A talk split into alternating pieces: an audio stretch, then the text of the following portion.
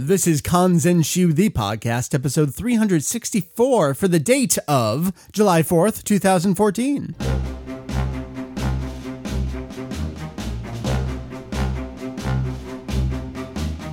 What up, heyo's? Welcome to Kanzenshuu, The podcast. an extension of the all-encompassing Dragon Ball fan site. Tell 'em Kanzenshuu. That's right, we cover anything and everything Dragon Ball in hopes of enlightening and a little bit, oh, the entertaining. My name is Mike Vegito EX, and across from me, joining me for the intro and the outro, Yes, I'm here for the uh the, the easy, work. parts. That's right. Mary, how you doing? Good. Yo? Good, good, good. It's good to be here. It is a star-studded episode, starting with Mary, Oh, thank you. You sure know how to butter me up. soon to be washed away and replaced with Heath, Mr. Hujio. We'll hear from Washed him away. a little bit. Am I expecting a typhoon? Oh, in hurricane season, It's true. Arthur's all up in this piece. Arthur's up in this piece. Uh, and then we have, for the first time, I've been running my website since 1998. I mean, Kanzenshuu prior, Daizenshuu EX, and Kanzentai, going all the way back to January 1998, Vegito EX's homepage. In the early days of Daizenshuu EX, we actually did have a couple interviews. We had a Sean Schemmel interview and we had a Sonny Strait interview in text format on the site. In all the years since then, including the podcast, which began, I was just telling you the other day, you're like, oh yeah, the podcast is like seven years old. Uh, no, the podcast is about nine years old. Started the show November 2005. Never once on the podcast, other than Steve Simmons, who translates Dragon Ball Z, Dragon Ball GT, Clyde Mandelin did Dragon Ball for Funimation. We've never actually had anyone from Funimation on the show. right. That changes for the first time, sort of kind of here. This episode, uh, we're releasing this episode. Normally we do it on a Sunday or a Monday for that week. This is a little bit of an off, a very different kind of episode. We are, uh, we're celebrating Battle of Gods kind of for the third time in a It's way. It's the gift that keeps on giving. It is. Our first celebration was March 30th, I think it was, 2013. The Japanese theatrical debut. We had Julian, of course, over there in Osaka land checking out the movie firsthand. Then we had the Japanese home release, which was last September, and we all got a chance to check that out. And now finally, it feels like we're the last country in the world, although I'm pretty sure France doesn't have it yet. Yeah, well, France. Not quite last, the United States is finally getting a Battle of Gods in an official capacity. Now, things are rolling out uh, a little weird. This weekend is Anime Expo out in California, and sort of kind of in conjunction with that, and kind of off in doing their own thing, Funimation is doing a, a debut of their dub of Battle of Gods. They had what they're calling a red carpet kind of layout and event debut premiere thing. And that actually just happened as we're talking uh last night. So it's all done. And then our fourth coverage of battle of gods will be next month when the larger rollout comes. So mary what i would like to do with you right here we're basically just setting up the show. We'll set up the interview in just a minute here. And then uh, at the very end after the interview and after we talk with our buddy josh who was at the event last night uh, you and i are going to come back and we're going to look forward to what is to come with this theatrical rollout next month. And uh, so this is like the uh, the getting excited for battle of gods in north america. I mean this household is a little weird because we have the japanese release we have the cantonese release and we have the mexican release of the movie Yeah, we are weird though a lot of people actually have not seen the movie yet correct. so, I mean, this is an exciting time. It's the kind of thing where, yes, we've been covering it for what feels like almost two years at this point. There is a huge portion of the audience that has not seen it. And it's a, a time like this is always a great opportunity to continue that celebration. It is a big deal that the movie is finally coming out here. So, we want to make it as big a deal as it really is. So that's our goal starting this episode into next month. Let's start off those celebrations all over again. I actually had an instance last weekend. I was at an event, um, had nothing to do with anime at all, but Yeah. there was a person there who was wearing um, a Majin Vegeta shirt. Oh, that's so right. Yeah, yeah. I was like, okay, well, I can't not say anything. Yeah. So I had to say something. And I was strapped for something coherent to say after being like, I like your shirt. right. Um, so I said, "Oh, have you seen Battle of Gods yet? It's Mm-hmm. the new DBZ movie." And this person said, "Yes." So I mean, obviously not the English version, but Right, I was. Pleasantly surprised that I wasn't met with a dead stare. Like, what are you talking about? Right, right. So what I did let the person know is like, "Oh, it's coming out theatrically here, Mm-hmm. you know, limited run in North America. So you should check that out." So I felt like I was doing my civic Dragon Ball duty. Mary's the shill on this show. I am. I am. I don't know how that happened. You're going to go away in a minute. Heath is going to join me. We chatted with Sean Schemmel, Chris Sabat, and Justin Cook from Funimation about Battle of the Gods. That's what we wanted to talk about. And we're going to, Heath and I will set that up real briefly. We wanted to talk about the movie itself. I think we had a great chat about some of the, the themes in the movie, some of the casting decisions and the reasonings for some of those kind of things. Great stuff. So you have that to look forward to. After that, our buddy Josh Kendamu, uh, him and Ryan Castor were out there for the red carpet debut last night. They were kind of our uh, our West Coast senior correspondents for Kanzenshuu. Senior analysts. right. Checking out the movie and uh, acting uh, as our kind of press correspondents out there. So we're going to learn what, what was the event like? How did it feel? What was the atmosphere? And then get a couple impressions of uh, the dub of the movie. And then of course, we look forward to uh, next month when a little bit larger of a rollout. So that's what's on tap this episode. It is that, like I said, that third part of the Battle of Gods celebration. So, Mary, goodbye. We'll see you in a little bit. Yes, you will. All right, Heath, you're jumping in now. All right, so we're jumping in here to our topic. Heath, momentarily, you're about to hear, we're talking with Sean Schemmel, Chris Sabat, Justin Cook. Battle of Gods debuts tonight. What day is this? This is July 3rd? Uh, today is July 3rd. I have no idea what I know, it's so it's weird. a weird week. so we had a chance to chat for about half an hour, though we had some kind of low bandwidth at the start. So we'll see where it is that we jump into the recording here. We talked about Battle of Gods for a good amount of time. Good stuff, right? Oh, it was very good. It's uh it's refreshing to get their take on it cuz a lot of times when these things happen, you know, you don't really get to hear what they think unless it's a press statement. Yeah, yeah, yeah. And we, we've got a lot of that. It's just press release after press release. And to these are people, I mean, they work on the show. this is the, Mm-hmm. the, the folks that are producing the show in North America. And to hear they have a very different perspective from Japanese voice actors. They have a different perspective than we do coming into it. And so to hear their different informed perspective on the movie itself, which is what we wanted to focus on here, I thought that was super, super cool. So check out the interview we got coming at you right now, and uh, we'll catch up with you after that. So uh, thanks, guys. Really appreciate uh, opportunity to talk to you about the uh, the new movie. Why don't we uh, get some introductions here? Who do we have on the line with us? We still got Mike and Heath. Who else we got? Hi, I'm Justin Cook, uh, Director of Production at Funimation Entertainment, and the voice of Dende, Raditz, and Super Buu. And I'm uh, uh, Christopher Sabat. I'm the voice director for the Dragon Ball Z series. I was also Vegeta, Piccolo, and Yamcha. Uh, My name is Sean Schemmel, and I uh, voice Goku uh, and King Kai on Dragon Ball Z. Uh, here we are on the eve. The eve of uh, Battle of Gods premiering English dub over there in California. Uh, I know we got a little bit more to wait for the rest of the country to go check it out. So I kind of want, Tonight. Yeah, it's tonight. It's tonight. We got a couple friends out there that are going to go check it out. So we're excited to hear about it. We wanted to talk about the movie with you guys because we've been so psyched about it since it debuted in Japan last year. Uh, it's been all Battle of Gods all the time for us at Kanzenshuu. So I wanted to pick your brains on the movie a little bit. Dragon Ball Kai was a chance to kind of take a real new, fresh approach with the series. But at its core, it was still kind of DBZ. Battle of Gods it's entirely new. It's the first new thing, 17 years, all new material.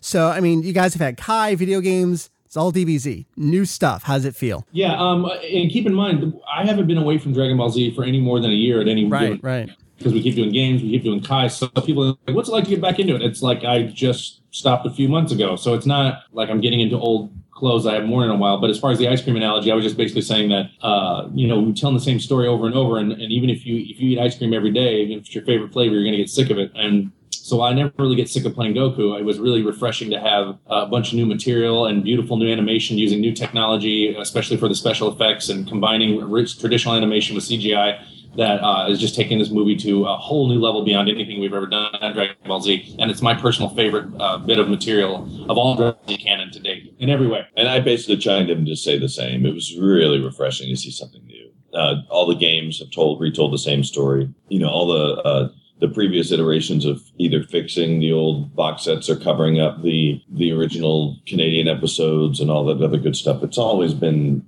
recording the same story, and it's so nice to get something new and fresh. Yeah, over the years, you know, we've we've seen Goku countless times in, in the series and in the movies, but how did this Goku really feel compared to all the other things that you've done, Sean? Well, it was interesting because Goku doesn't usually have a, a lot of emo, a wide range of emotions, and so there was a couple of new emotions he had to explore here, and a couple of new things he did that I'd never seen before, such as, and this is a spoiler alert, so tell people who are listening. It's all good. spoiler alert that there is a moment where Goku does achieve the Super Saiyan God mode, and he's asked how it feels by Beerus, the god of destruction, and I had to encapsulate how Goku would experience uh, a godlike power, which was far, far, far beyond any Super Saiyan level, in two words.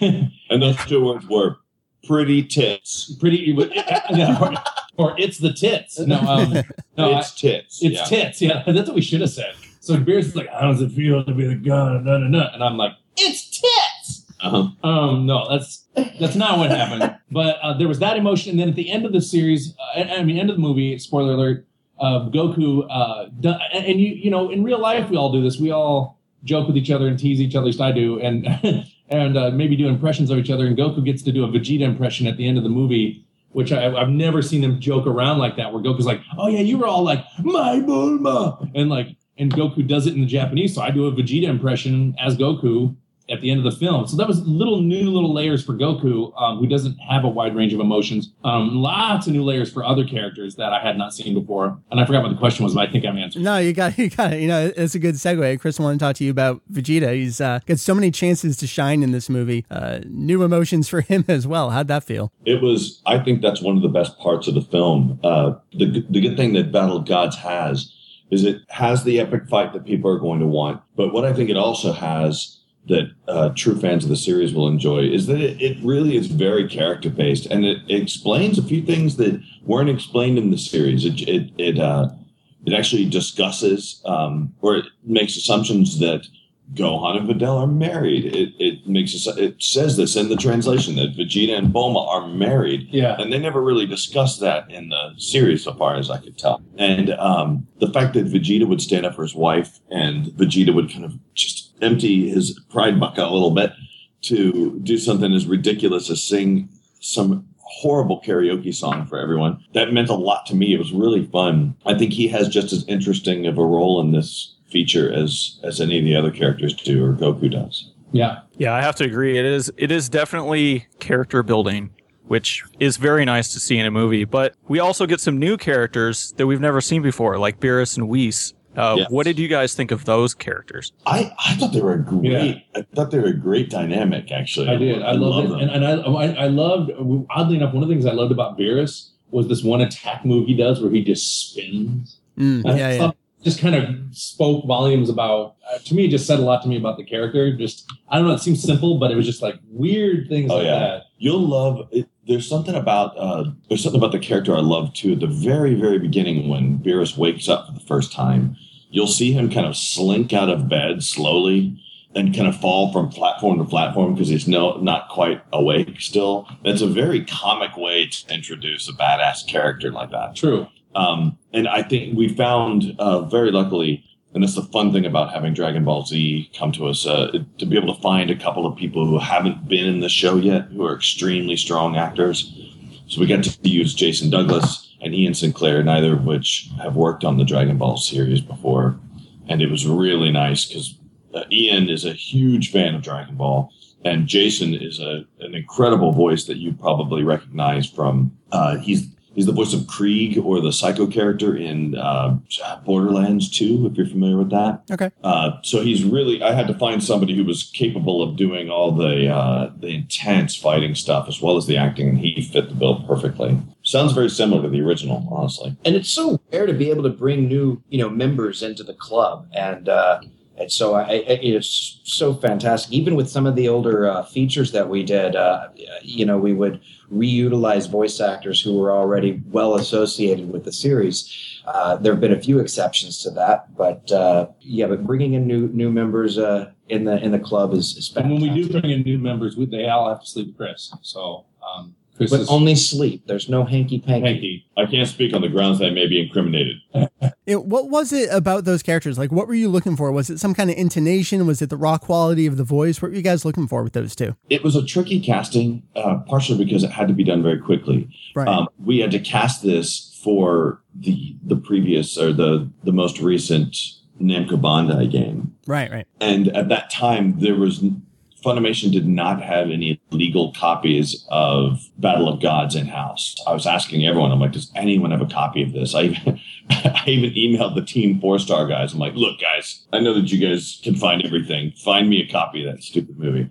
Um, eventually, like people were able to send me clips that they'd found here and there. So I based the original uh, casting of Beerus and Whis based on what the Japanese sounded like, and I, I, think you'll find that they sound very, very similar. Both of them do, and uh, and I also, again, as I said before, to repeat this, they, it just was critical that they were capable of, of fighting too.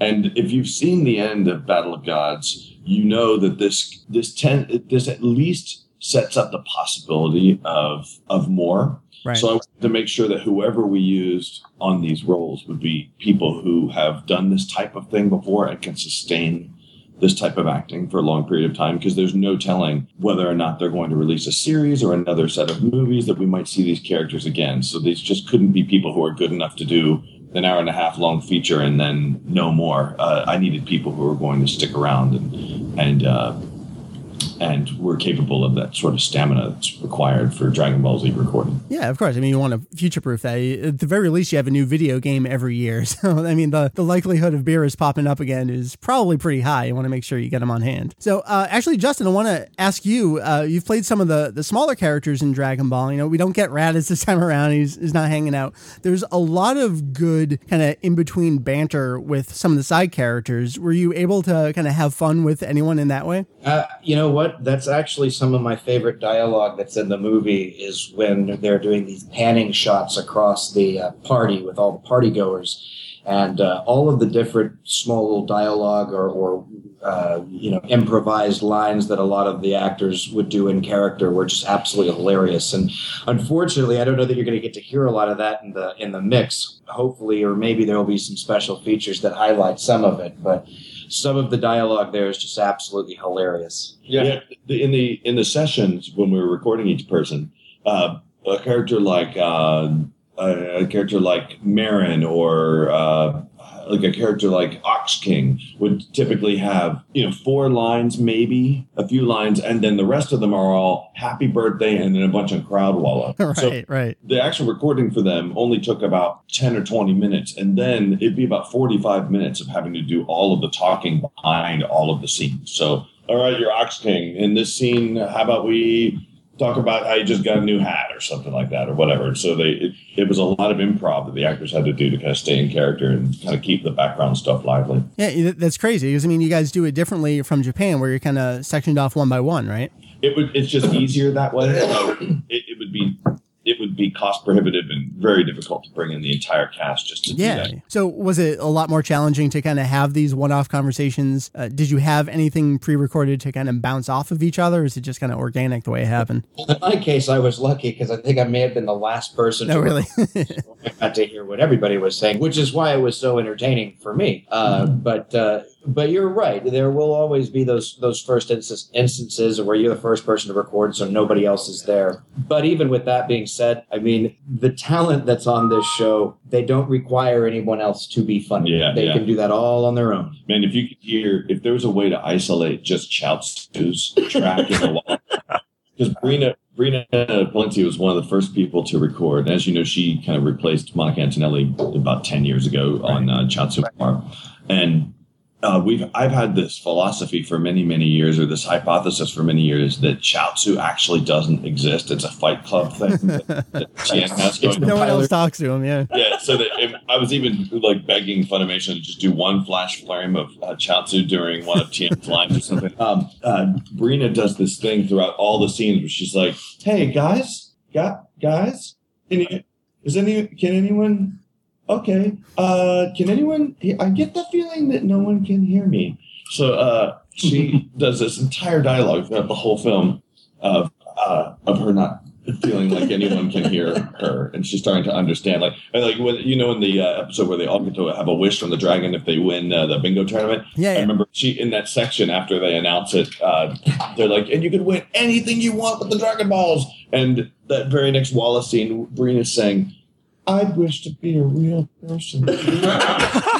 See, sometimes it has the advantages of being the first person to record. Uh, yeah. All right, we're going to talk about the ending, even though Sean's not here. I think everyone else can uh, can uh, chime in on it. Heath, what do you got? Yeah, um, as we kind of talked about earlier, you know, with Goku jumping in at the end, impersonating Vegeta, it's it's really kind of a different ending that we've never seen before with the series. What did you guys think of it? And did you really see an ending like that sort of coming? Uh, well, I assume. I mean, and we're talking spoilers We- here. we- can jump spoilers. it, yeah. Spoilers on this. so you're talking about how the fight ends, correct? yes. Yep. Okay. I think that it's odd, sure, and different to some degree, yes, but I feel like the real fight here was for Sean's character, Goku. Uh, you know, with Beerus not being the type of villain who's looking, you know, necessarily to to. There's not a uh, a cell. Uh, He's not trying to really gain anything. He's not trying to take over the world. Right. And so this causes, I think, uh, Goku's character to just kind of uh, come to the realization, like, oh, well then, well then, yeah, I give up. Yeah, and, and that's, I think that that being able to kind of, you know, one of the reoccurring themes in Dragon Ball Z is is put, you know, pride before the fall, and uh, and I think that's what this movie specifically speaks to. The uh, the vehicle for that particular lesson in all of Dragon Ball Z has for well for for many years it's consistently been Chris's character Vegeta who who usually suffers from that. Uh, but for this now to happen to Goku, I thought was I thought it it provided more depth to the character uh, that previously hadn't been there. So so I I I, I love the ending. I, I like that it's a little bit I don't know if I'm using the right word here, but esoteric. So Um, yeah, I, I felt like the the movie was a, a definitely character driven. I like that it. But you could tell that the ending was crafted by Akira Toriyama too, though, because the battle here is just between Goku and his pride. And uh, I wish Sean had been here for that question. 'cause Sean has a really good answer to that as to kind of where he took it. But I, I, I liked it. I think that if you're if you're expecting something, um, if you're expecting something super epic at the end, maybe you'll be a little bit disappointed. But if you're a fan of the Dragon Ball series, you'll understand that it's a it's kind of a nice, perfect ending for a Dragon Ball movie. Yeah, you know, I think you summed it up where this is such a Toriyama crafted story. We've gotten the, the behind the scenes story that he basically came in and said, no, no, no, and just kind of redid the whole thing. And I feel like this really is the Dragon Ball we know from Toriyama. And to see it brought to life this way, it was just an, an amazing experience. And I'm, I'm glad to hear you guys feel the same way. it felt really good. It, it's it's funny. Um, there, some of the jokes in it are kind of fun, like really Toriyama like, very Dragon Ball like. They, Yeah, yeah. they some of the humor is extremely. Uh, I, I beg to say, like juvenile. Oh, we're times. back to fart jokes. It's awesome. Yeah, yeah, yeah, and it's uh, yeah, I I loved it. I I'd heard some.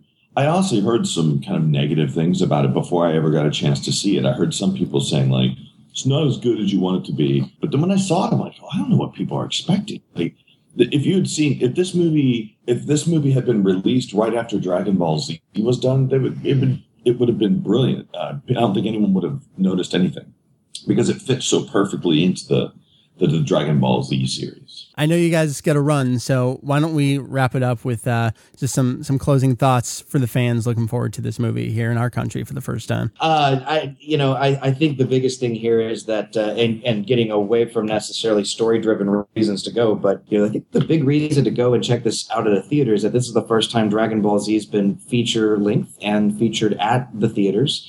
Uh, it's a it's a decently sized release, and uh, I think the more success that it gets, perhaps maybe uh, not just for Dragon Ball Z, but maybe we'll see more uh, anime movies at the at the theaters, and I, I think that's uh, that's ultimately what uh, what what the anime fans would like to see is a little bit more of a mainstream appreciation and and love for for a theatrical presentation of these films. And Sean and I, I, I know I can speak for Sean because both of us have expressed in the couple of days that we've been doing these interviews uh, how nervous we are because the, this movie felt like it had a lot of gravity to it. A lot of the fans I'm meeting these days are people who were, you know, six, seven, eight, nine, ten years old back when Dragon Ball Z was popular. Now it's 15 years later and they're 20, 25 years old. I've met so many people that have said, dude, you are my childhood, the voice of my childhood. I heard your voice every single day, three, like for years. I, after meeting all these people and understanding the gravity of what we're doing here, I'm so nervous about everything we've done um, because now we're so much better than we were back when we originally dubbed the series. And so we've, we've taken as much care as we possibly can to make sure the lines are good. And, um, tonight will be the night I get to see it in its entirety because We had to do this very quickly in order to get it ready for this event. Um, it was enough time to dub it, but not a lot of time to kind of comb over it and obsess over every single line at the end of it. So tonight will be the night where I get to actually see it all together and fully mixed and, and uh, presented in the theater, and it's it's going to be as exciting for me, I promise, as anybody else that's in that room, if not more. That's awesome to hear. Well, uh, I know we're out of time here, so thanks to Sean, who unfortunately had to go, but we got Justin and Chris here. Thank you so much, guys. Appreciate it.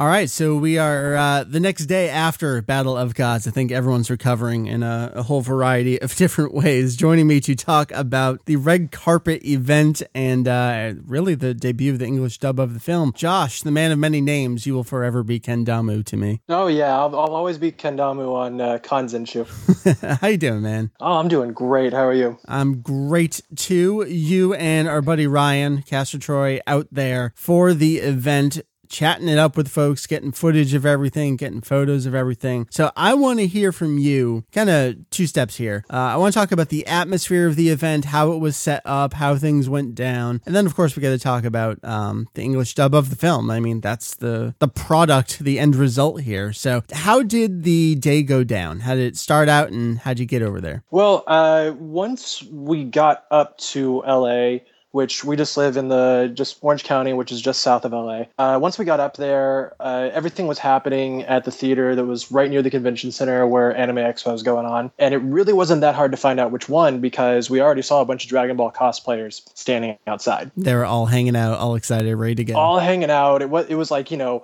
four hours before the film even began. They're still right. hanging out, and, and, so we went over there. We went outside uh, where they kind of sectioned off everybody who's waiting for the nine o'clock film. And everyone was just, you know, really jazzed up and they were kind of doing all kinds of uh, photo shoots for everyone. You know, they're grouping different characters, cosplay characters by like what era, what what arc, you know, that sort of thing. Uh, people from, you know, the Son family and stuff like that. Nice. And uh, so the fans, you know, were really jazzed up. And this was before I even saw like any of the Funimation people. Mm-hmm. And outside, it was just, you know, a real good time time. So it was really a, a party getting going already in the midday there. Yeah, in the midday, like before, you know, before anything even went down, you know, before we even checked in at the Funimation desk inside, you know, we probably spent a good 20, 30 minutes just hanging out outside, you know, chatting it up with other fans and stuff like that. There was even a, a Mr. Announcer cosplay. Yeah, I saw that photo. Cool. That's pretty cool. Yeah, what so, was the uh, the vibe from the fans? What were they looking forward to? Were they confirmed to already get in? Or were they hoping to get in? Oh, these fans were already confirmed to get in. I'm not sure if it was from like the Twitter thing from Justin Rojas or gotcha. if it was like uh, our friend, our our, uh, our buddy uh, Miguel, who actually won a ticket at the Funimation panel at Anime Expo. Yeah, there are a whole bunch of ways to get in. It seemed like they they kind of they only had so many seats, but is they wanted to get as many people in as they could. So it, it sounded like that went pretty well. Yeah, it actually went pretty well. It went it went extremely well. They were showing it on two different screens, so it was oh, I you know, know, they, they, they, had like a they had like a like a press room Mm-hmm. and they had like a fan room. Gotcha. Uh, which we were shuffled into the press room because of our reason for being there. Yeah, yeah. And then like inside, uh, there was a there was a table like near like the snack bar thing, uh, near all the overpriced snacks where Funimation had set up, and they had their banners everywhere. And we went, and you know, oh yeah, we're on the list, we're important. uh, and so you know, me and Ryan got in. We brought Miguel with us. He was able to come upstairs with us to the red carpet portion. Oh, cool. Uh, which was pretty cool. Like uh, Justin had to help us out a little bit actually getting up there, uh, getting past all the security people. Uh, they're, they're like, Cons and what? And he's like, get out of the way. But uh, as it should know, be. Right. And, uh, but once we got up there, uh, the, the vibe up there, like it wasn't like one of those like red carpets you see on TV where like it's outside and you know, mm-hmm. huge carpet and everything. There was like, there was like a section upstairs specifically set aside for like press people. And so, you know, we got past that barrier and the and you know you just had a bunch of people lined up like along like the red carpet area they set up you might have seen it in like a couple of my twitter photos or some of the stuff that uh Ryan might have sent you last night. Yeah, yeah. And uh, you know, we were told, you know, oh hey, you know, just grab a spot. Uh, grab a spot like in the second row, you know, there's where there's like not anywhere already reserved. And Ryan happened to weasel his way up into the first row.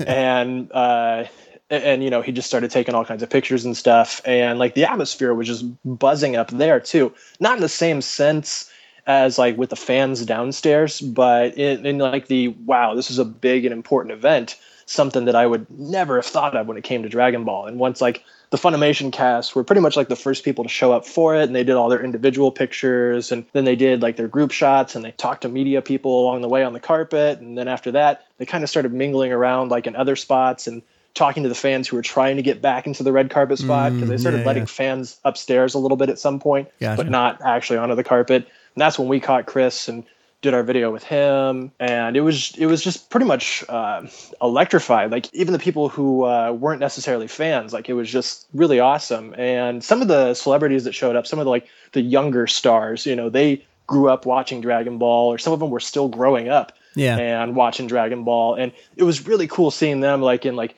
maybe you know like the the orange Goku Dogi hoodie, like doing like Kamehameha for like the press cameras and stuff. That was you know pretty awesome. Yeah, you know, tell me about the celebrities. Uh, from what I hear, Soulja Boy bailed on him. Yeah, I didn't I didn't see him. Um, a lot of the people I saw were like uh, like TV stars and stuff like that from like like Teen Wolf and like uh, Modern Family and stuff like that. Uh, not a lot of shows that I generally like watch every day, but you know stuff that's like recognizable. A lot of people saw who they you know knew who they were and everything like that. Yeah, I was looking down the list. I'm like, uh, I recognize Laura Bailey, and I recognize her from Dragon Ball.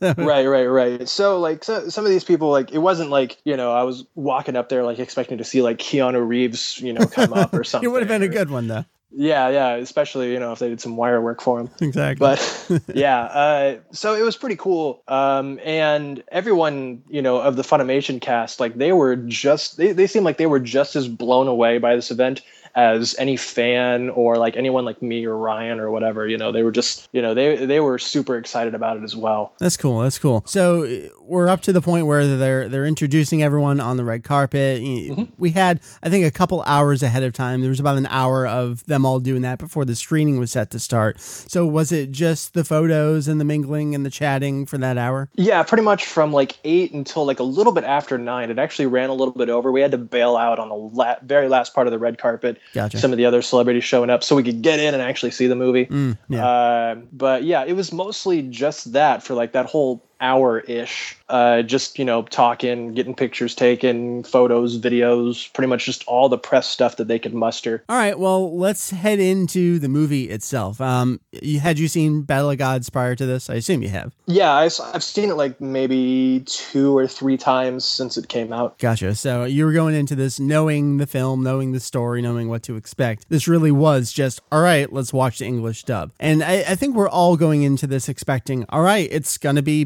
basically Kai caliber. Chris Sabat's in charge of it, it seems, and he loves the show and making it as successful as it can be and relishes and just how awesome DBZ is. I think we all knew what to expect. And is that what you saw in the final version here? Yeah, that's exactly that. That's exactly it. You know, anybody who's expecting like Kai level, you know, sort of acting, especially like um, maybe like Saiyan Arc Kai when everyone was still super excited about it. Like that's that's really what you're gonna get out of this. Uh, like all the humor, even like translated over really well. Even some of the stuff, like for example, uh, when Goku was introducing himself to Beerus, and like you know in the Japanese version, he's all like, you know, oh, Sora Goku, oh, Atsukushiwa you know yeah. um, like that stuff like that you can't really literally translate they still did that really well you know having goku you know go over into a more formal kind of speaking that you would never hear from him even in english Mm-hmm. the the bingo stuff uh, everyone's been asking me about the bingo song right. and you know that was still just as hilarious uh, that sort of thing um, everything translated over really well and uh, i mean my japanese isn't absolutely wonderful so i couldn't tell you if it was like word for word translated compared to some of the subtitles we've seen out there Yeah. but from what i picked up seeing it two or three times raw and with some various level quality subs compared to the dub like you're getting an accurate translation out of this Yeah, yeah. What were did you feel were uh, some of the highlights of the dubbed version of the film? I mean, you already mentioned the bingo, getting some kind of accurate portrayals of Goku flipping around there. What else? Uh, well, the the power of love Vegeta. I Yeah. mean, I, I I loved Vegeta throughout all of this. You know, just in the same way that you know I loved him in the 2008 special. There's that. The uh, conversation toward the end, while Goku and Beerus are fighting, you know, like that. That worked out really well. Uh, another uh, another big highlight would maybe be uh, you know, hearing uh, young Trunks and Goten again for the first time in a very long time Mm, outside of yeah. video games, uh, you know, and seeing how well they're doing and whatnot. It's just overall, like, you know, all the lovable moments people keep talking about, about Battle of Gods, like, those are all just as lovable and just as worth looking forward to. Yeah, so all the key story points, the feelings, you felt like those translated over pretty accurately. Yeah, yeah. All the all the inflections and whatnot were accurate to you know like an English dub, for example. hmm So that that was all pretty good. Really, the only big change, and it's not like super huge, that was with the dub wasn't even in like the dubbing process itself. It was in the end credits. Yeah, you know, I was actually finally getting a chance to check out the Mexican Spanish dub of Battle of Gods earlier today, and I think I know where you're going. And that's, uh, from what I understand, Flow is one of those bands. Maybe it's with their record label, maybe it's with the band themselves. They don't either want or allow their songs to be dubbed into other languages. Now, when the CD single for Hero, Song of Hope, and Head Came out, uh, included on there was an English version from the band of Head Chala. And then when the, I believe it's the Cantonese Blu-ray came out, people were like, um, the version of Hero in here seems to be an English version, and that wasn't on the CD single. Um, the Mexican version was the same way. It was those English versions of both of those songs over in that version. Was that the same thing you saw here in the Funimation English dub? With Hero, I was kind of really caught up in what was going on. I know there's so much action going on there. that that I didn't really uh, listen for the lyrics. Also, I just haven't like memorized that song to death or anything Well, either. and here's the thing: their English version of that song is completely incomprehensible. So I'm I'm not surprised that you couldn't pick up what language it was. Right, but with uh, with uh, Chala Head Chala in the end credits, it's pretty much like with uh, with like the classic regular version of Head how there's those like English verses. hmm Uh, that's what was used, i i- which is probably what you're talking about on the CD. Yeah, yeah. That's what was used for the end credits of this. And uh, one and one thing uh, that uh, Ryan and I were kind of joking about on the way there is they might take out those Kanzenban panels and put in like the orange bricks or something instead. But no. they actually kept that Kanzenban like the, the whole like visual from the Japanese version good, good, good. in that. So, uh, I mean, they changed the credits up a little bit to be able to include, you know, the English voice actors and everything as well. But that's, you know, and then include all the Japanese people who were involved with it. And, uh, you know, but that's pretty well standard fare. Yeah, yeah, exactly. So it, it sounds like if you're into the English dub, you have a pretty good version coming your way, and if you're going to check it out as a curiosity, you have something pretty decent coming your way. Yeah, exactly. It's uh, just for anybody who likes the English dub of Kai, you're going to like this. Now, here's here's something that um, we didn't quite talk about with the Funimation folks, but you're going to hear me talk a little bit with Mary about kind of after this segment, and that's uh, different types of fans we've had in North America over the years. That is due to the age, the the project they came into at the time, whether it was kind of like season three, 1999, whether it's today's current generation with Kai. There's a lot of different people that like DBZ for a lot of different reasons. Now, you you said you kind of got shuffled off into the press room, but even just in there, what kind of vibe did you get in terms of enjoyment, disappointment, perhaps at the ending? Did you hear any kind of chitter chatter afterward? Uh, well, when I when I was watching it, you know, everyone pretty much like laughed and got excited and clapped and whatnot, like at all the right moments. Yeah. And when we got out of the theater, Chris Sabat, he was actually all like, "Man, I wish I could have watched it with the fans over there." You know, I, and he started kind of chatting up with them, and I overheard, you know, pretty much mostly positive things, like. You mm-hmm. know, pretty much everyone who was at this event who talked to him that I overheard, you know, they were into it you know, just 100% wholeheartedly. You know, no one was, you know, wondering why they were using the current Bulma voice actor or anything like that. Yeah, yeah. So it was it was pretty much just uh, excitement all around, and that might maybe be due to the fact that you know it's such a new thing and such an exciting event that you know that sort of stuff isn't going to set in yet. it's such a self-selective audience. I mean, if you're there, you are psyched to be there. So Oh, yeah, definitely. You're not going to come away disappointed. I think the uh, the additional level of disappointment is probably going to come with the home release later on. Right, And, and, and- we say that we build it up, but the, it's like it's not disappointing. It's really hard to put into words because when I see, I don't even want to call it a negative reaction to the film.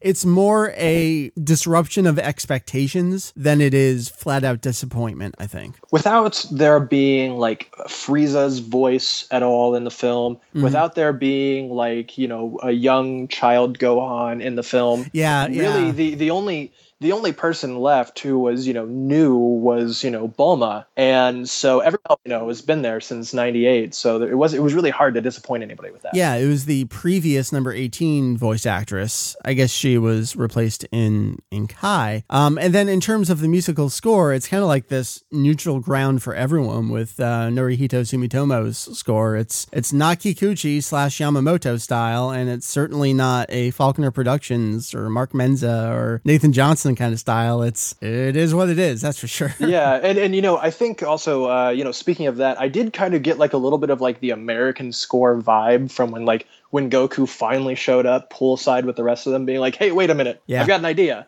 like and he's walking along all like dramatic and stuff Oh, Uh, absolutely. like that that that piece of music right there like that was kind of you know american score ish you know, people have been saying that about Sumitomo's music over in uh, the Buu Arc of Kai. So it's like maybe this may appeal to the uh, you know the the word casual gets tossed around in such a pejorative way, and I don't mean it to come across that way, but to the the folks who just watch DBZ as a show and like, yeah, that was a cool show. the the average american audience yeah i'm sorry Yeah, it's just gonna fit in with probably what they expect and remember that way. Yeah, and I think maybe that you know I, I kind of just when you're saying that, just a little thought popped into my head that you Mm-hmm. know Kai was originally extended for the foreign audience. Yeah, yeah. So maybe they you know they said, oh well, a lot of Dragon Ball Z fans they like this score.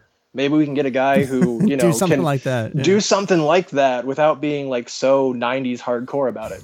right, right. So uh, yeah, and then also um, after the film there was an after party also. yeah. what went down there? Anything exciting? Oh well, um, so it was pretty much like your standard after party for that sort of event, like a company after party. You got a little room sectioned off yeah. uh, for the people. You know, you get in with like we were given these like orange Dragon Ball Z wristbands to show at the door on the way in, and me and Ryan and Miguel and this other guy that we met like went over there and. Uh, you know, we hung out, talked with fans, talked with the cast, uh, talked with the crew and whatnot. Um, and the, the the thing that made it different, though, you know, besides you know like the open bar and the snacks and all that stuff, right. was uh, was the fact that okay, so this place was called Lucky Strike, and there's like uh, there's like a small bowling alley in that room, basically. Okay. And at the end of each uh, of of like uh, each couple of lanes, and like around on the TVs uh, around that room were uh, they were showing Battle of Gods on Blu-ray, but Oh, it was were? subtitled.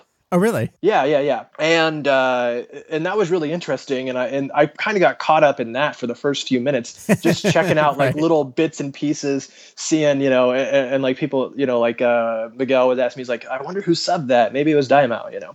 Oh yeah, Uh, so you weren't sure was it like the Cantonese version because that did have English subtitles on it, or was it an in-house Funimation thing? I, I asked uh, Justin uh, Rojas, and he said uh, he said, well, this was something that we threw together in house, but it's not representative of the actual final product. Gotcha. So so maybe it was uh, like the, the first pass before someone goes over and smooths it. right like for example they were still they were still calling him beers uh, instead of like beerus uh, which is you know what they went settled with the dub but at the same time like they call they don't call him like the god of destruction in the dub they call him beerus the destroyer oh, which really brings up like um like ghostbusters vibes for me Oh, you know, that was something that we were um, looking to get into. We just didn't have time with our interview earlier. That's really interesting that they, you feel like they were avoiding the God hierarchy thing there on purpose. uh, well as much as they can with you know a transformation called super saiyan god Well, right. That's Uh, the thing. Like, you can't avoid that in the whole movie. So why then not go with God of Destruction? I don't know. Maybe I, I was thinking maybe it might have to do with lip flaps, you know, because God of Destruction versus the Destroyer.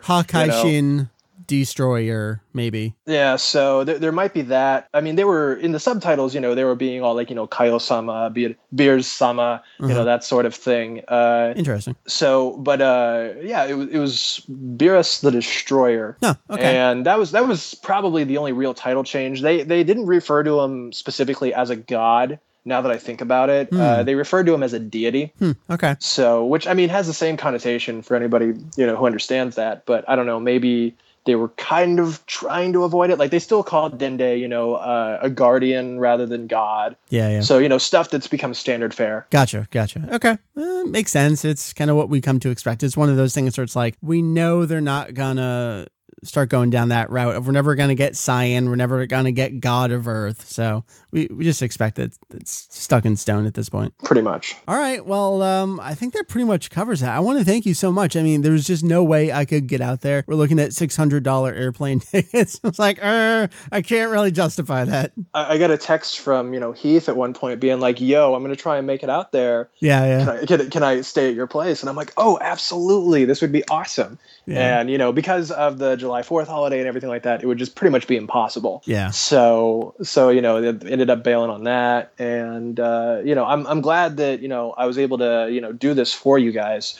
Uh, same thing with uh, the uh, Xenoverse thing from uh, back at E3. You know, Yeah, I know we didn't get a chance to catch up on that. Maybe whatever the next big preview time is, we can wrap around to that again. Uh, I definitely want to keep up on that game. Yeah, definitely. Because I mean, I, you know, I've you know, Kanzenshuu is like pretty much the best Dragon Ball community out there, and you know, I just kind of want to give back, and this is the way that I can at the moment. Uh, there's, no, there's no need to flatter. We appreciate it, man. So awesome. All right. Well, uh, thanks so much. It, it was it was great. I mean, we were able to cover. It's crazy how you you think we're able to cover the Japanese one in person, but the American one's like, oh, this one's really hard. But uh, it, it's great. What I love about our site. I mean, you were just saying the positive things. I get to say the positive things. Something I love about our site is that I have made some of my lifelong best friends through it, and just the this extended group of honestly friends. I consider all of you my friends that I, I can call on and be like, yo, I need a favor. You gonna do this? No problem. It, it means the world to me. So thank you. Yo, yeah, no, the, thank you, you're welcome, and all that other stuff. Uh, yeah, just I think I think we're both trying to thank each other at the same time.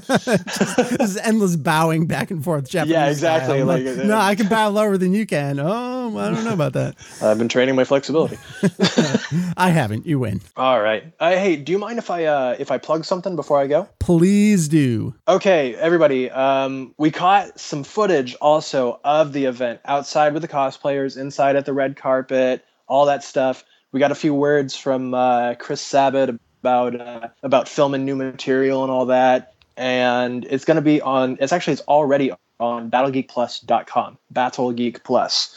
Uh, you type that in, go straight to our YouTube channel. Funimation's retweeted it already. You might have seen it. So uh, definitely give that a look as well because uh, Ryan took some really good video of that. You know, you say that you don't need to plug it. I'm already going to include it in uh, an update coming to the site this evening. Oh, okay. Well, you can cut that out or leave it in however. No, I'm leaving it in because you, get- you get to plug your own video projects at the same time. So that works. All right. Cool. Well, uh, thanks for having me, dude. Yeah, you got it. Thank you. Take care. All right. Yeah, you too. All right. Mary returns to wrap up the show. Hello. Hi, I really wish I had uh, sat in on the interview when it was happening. I could have just sat in a chair off to the side You while you were have. recording. You know, kicking myself now. Well, you can listen to it like all I the other fine folks.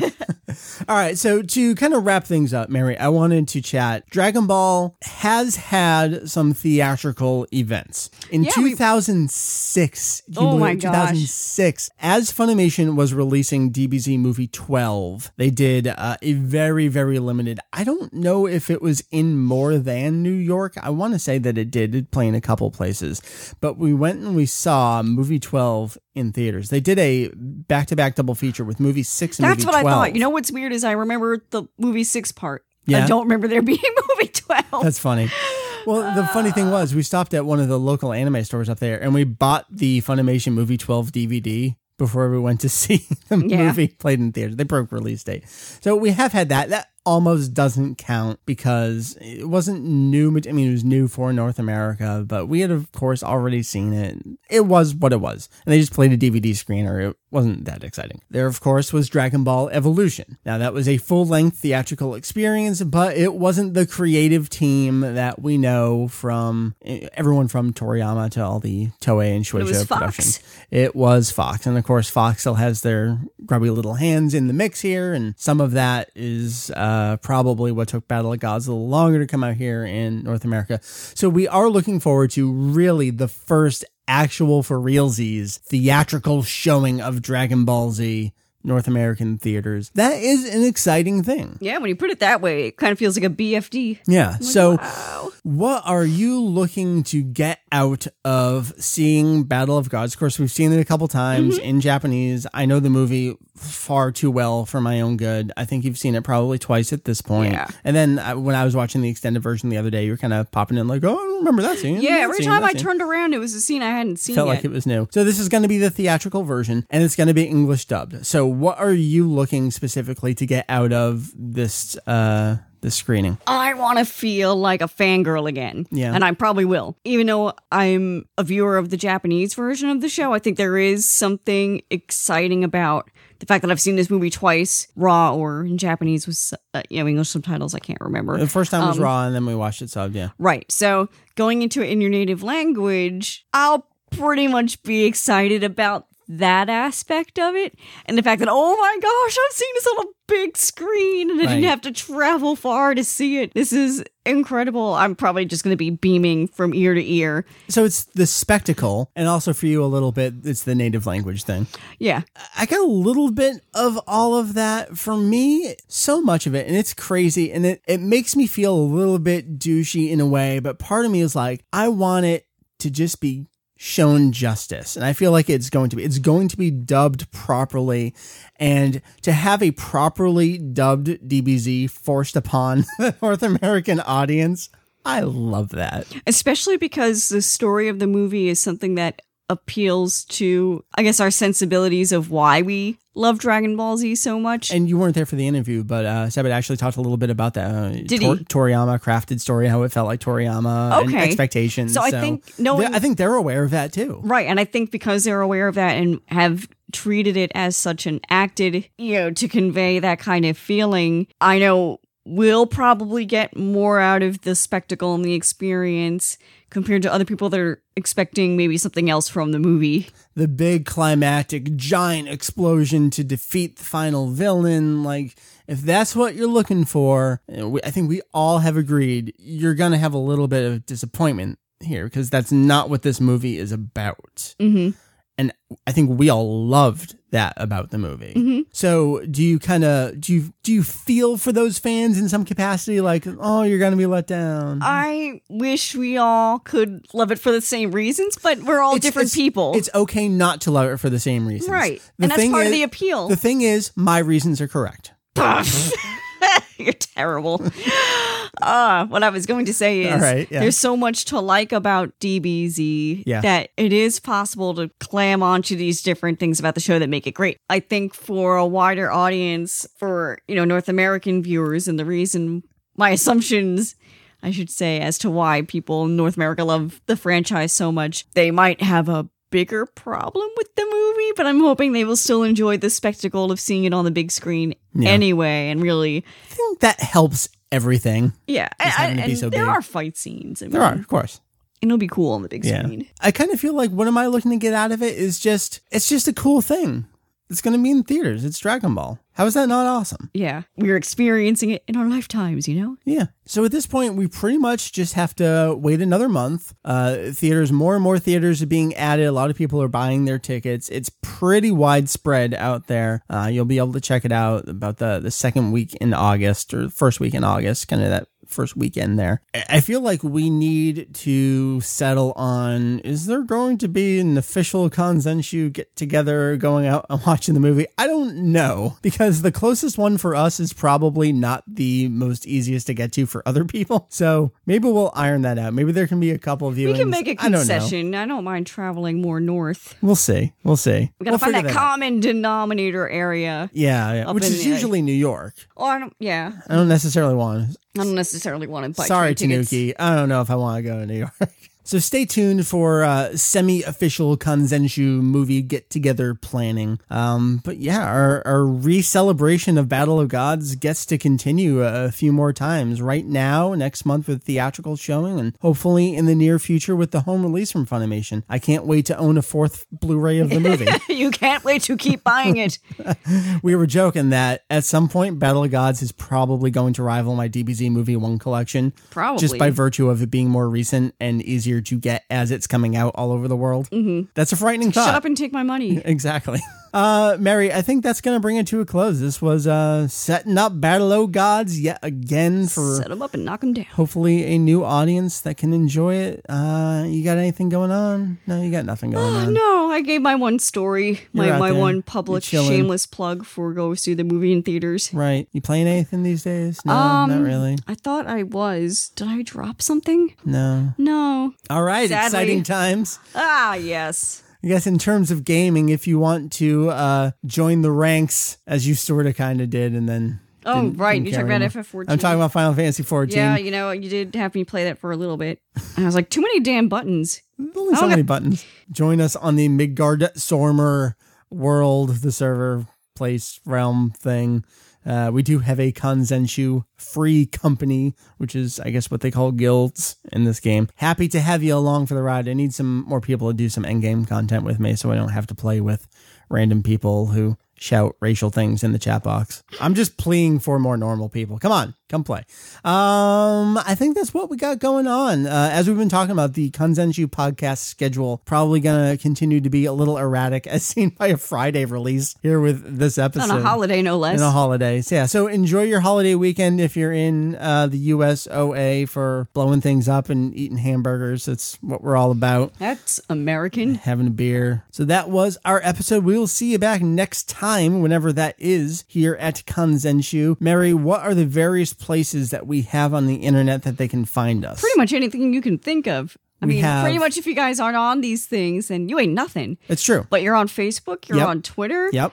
I'm assuming you're on um Yep. are you on Pinterest? We're not on Pinterest. Oh, okay. Are you on Tumblr? We are on Tumblr. Okay, We're gotta- regularly posting things there now. Oh, nice. In addition to cat photos. Oh, oh, oh of course. And there is one more that we actively use that is Your forum? Google. Oh, you use Google Plus? Yeah, we post things. there. Wow. All the more power to you. Yeah, I know.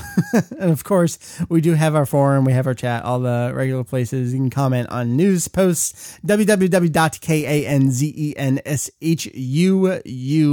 www.kanzenshuu.com, kanzenshuu.com. So let's see. Thanks to Heath for jumping in doing the interview. Thanks to Chris, Sean, and Justin for doing the interview. Thanks to uh, Julian, I guess, for reviewing some questions, tossing things out. And we addressed one of the things he was hoping we would address in the interview, even though I didn't think we were going to have time to address the thing.